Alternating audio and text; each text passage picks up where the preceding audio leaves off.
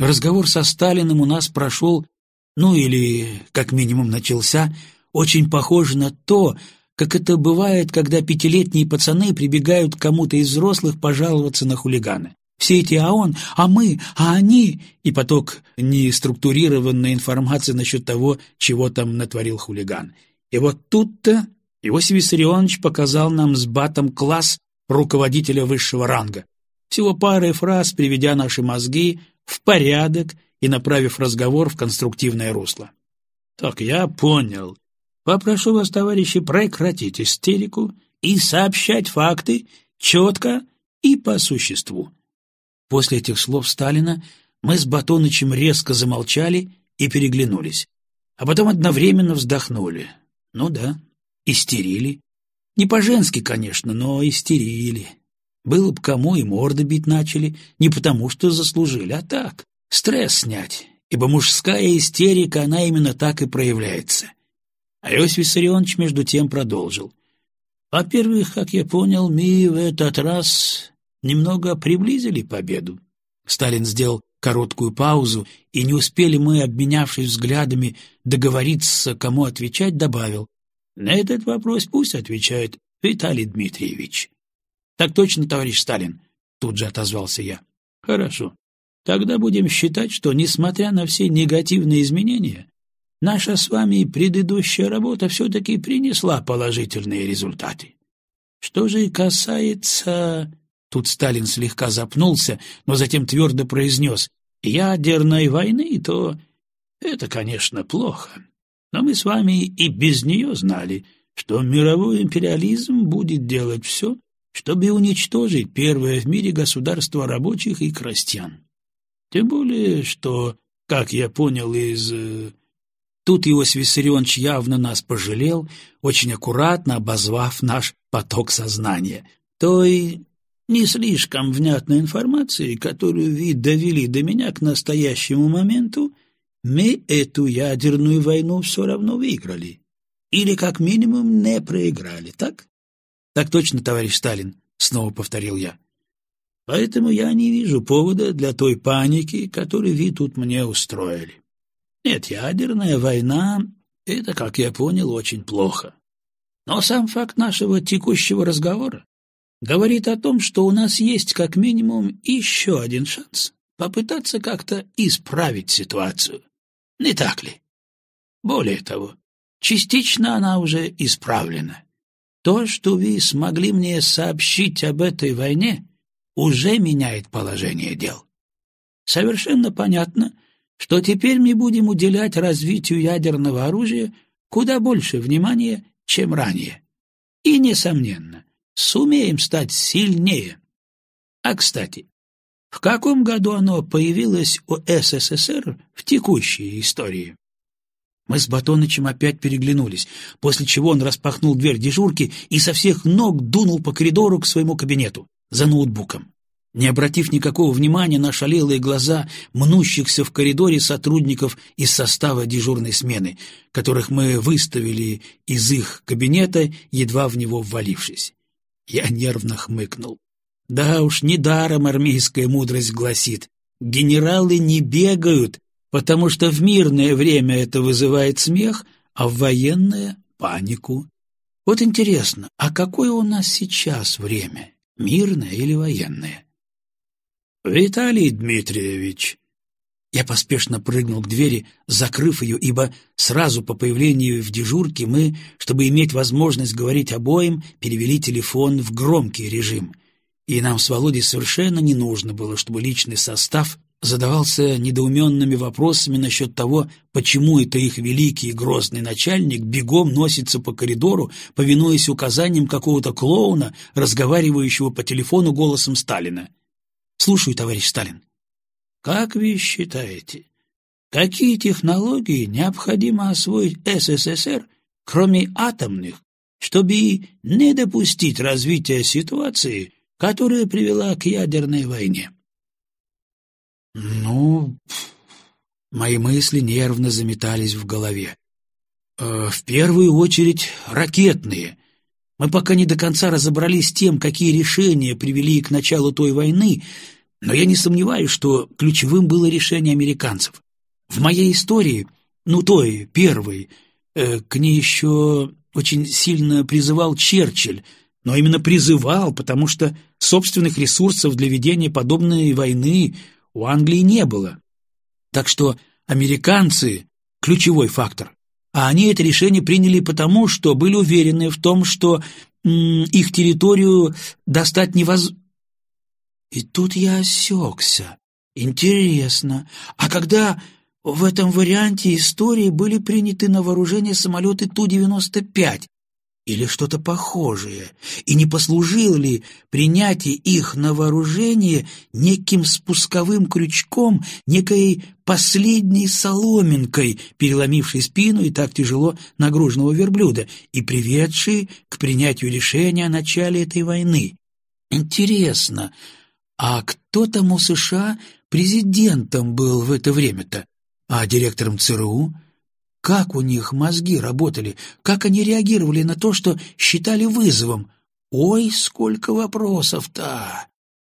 В этот момент в дежурку влетел Бат и, усевшись за стол, разложил ноут. Черт, не ноут, а микро-ЭВМ. Все время лезут на язык старые названия. Настольные рабочие станции здесь именовались мини-ЭВМ, а ноуты — микро-ЭВМ. «Я слушаю», — напомнил о себе Иосиф Виссарионович. «А?» — вздрогнул я. «Э, «Прошу простить, товарищ Сталин, тут одна мысль пришла. Вполне возможно, что война разразилась именно в этот момент потому, что у СССР появилось средство доставить бомбу непосредственно на территорию США, то есть реальный стратегический бомбардировщик. Вот они и решили жахнуть, пока мы не развернули массовое производство этих самолетов, и их стратегическая неуязвимость окончательно не ушла в прошлое. Но я вот думаю, что если у СССР такая возможность благодаря ракетному оружию окажется гораздо раньше, начать войну они уже не рискнут. «Прошу прощения, разрешите обратиться?» — подал голос Володька, забавно совместив в одном и военное, и гражданское обращение. — Слушаю вас, Владимир Петрович, — отозвался Сталин. — Я бы еще предложил постараться взять под себя Европу. Ну, по максимуму, чтобы у американцев аэродромы оказались только в Англии, и чтобы подлетное время до наших границ и промышленных центров от этих аэродромов было максимальным. — Хм, Значит, вы считаете, что теперь ключевым моментом войны становится не всемирное снижение потерь, а получение контроля над максимально возможными территориями? Нет. Ну и с потерями тоже бы хотелось поменьше, слегка смутился Батоныч. Но да, вы правы. Важнее сделать социалистическую систему значительно, а лучше всего даже кратно сильнее, чем она получилась у нас. Тогда СССР точно...» Я вздохнул. «Должен тебе сказать, Володь, что у вас она и так получилась кратно сильнее, чем была у нас. И, как видишь, все равно развалилась, лишь чуть подольше протянула. А все потому, что после Сталина к руководству всякие идиоты пришли, — мгновенно разъярился полковник Бат. «Вот если бы не это...» «Так они с той же партии вышли, что Иосиф Виссарионович», — парировал я, «и как раз его доверием пользовались. Причем у вас никакого двадцатого съезда не было». «Чего не было?» — недоуменно переспросил Володька. «Ладно, проехали», — махнул рукой я. «Короче, все, что ты сказал, оно, конечно, правильно, но не до конца. Тут думать надо. Советский Союз в моей истории все 70 лет своего существования пятилетки в четыре года выполнял и пер вверх по экономическим показателям, а все равно максимум до 43% ВВП от уровня США э, сумел подняться.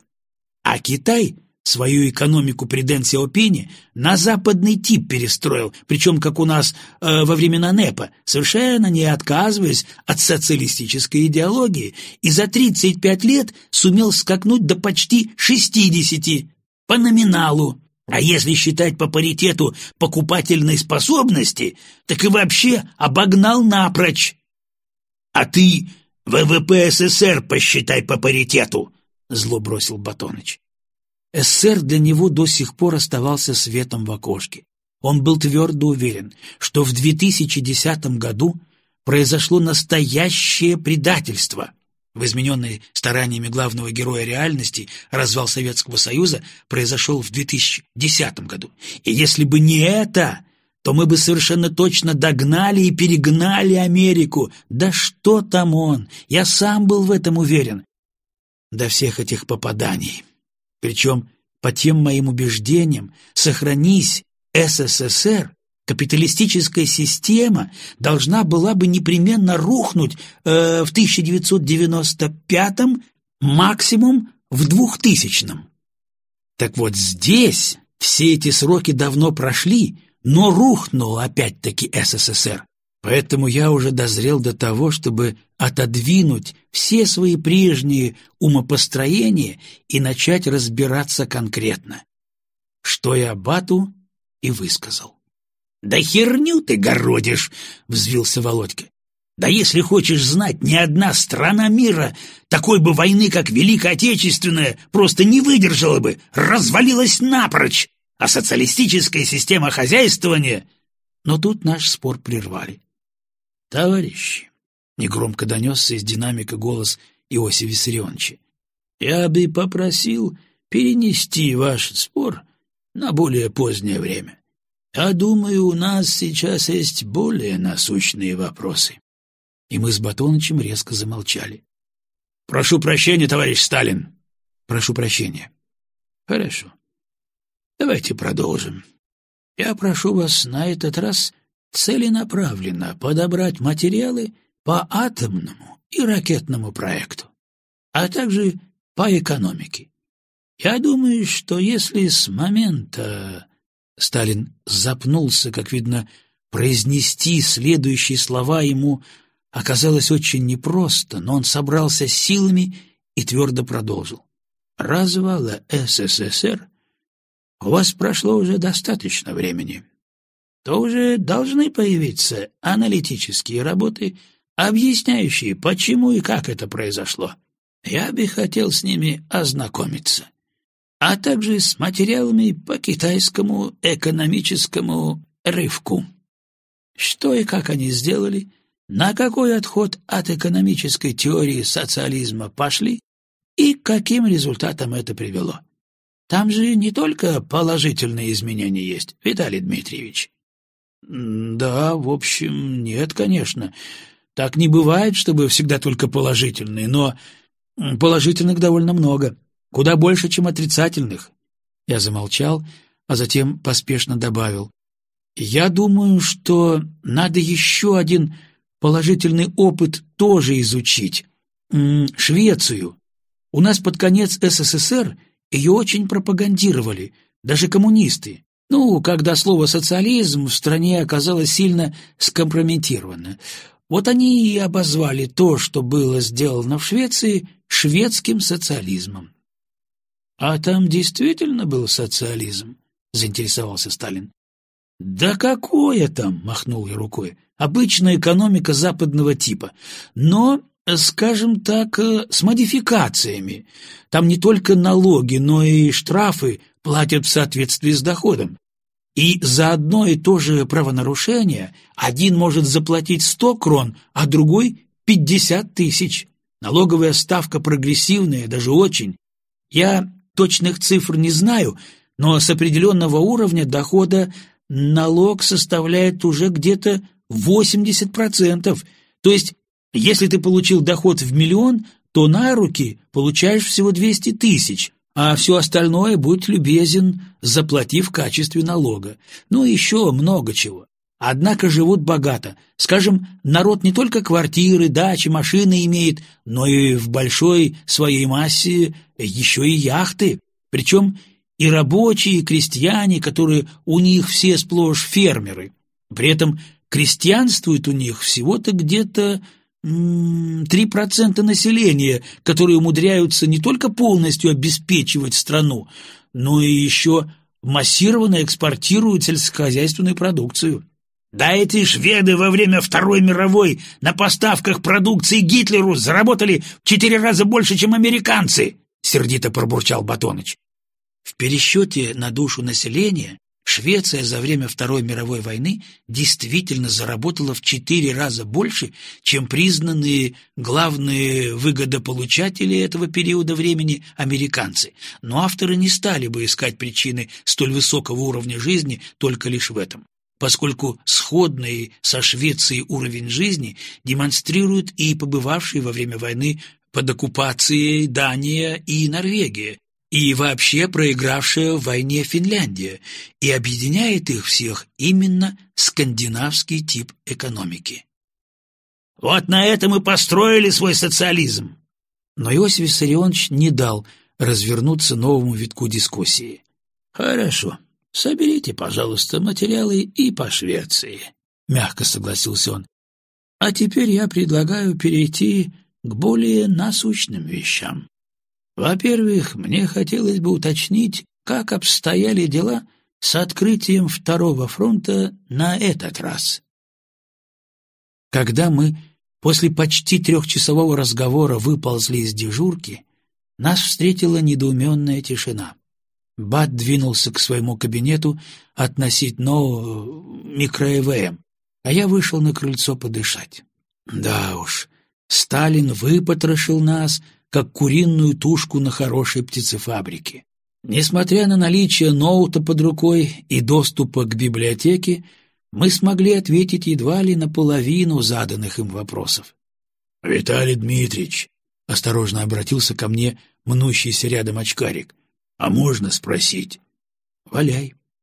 — А что это было?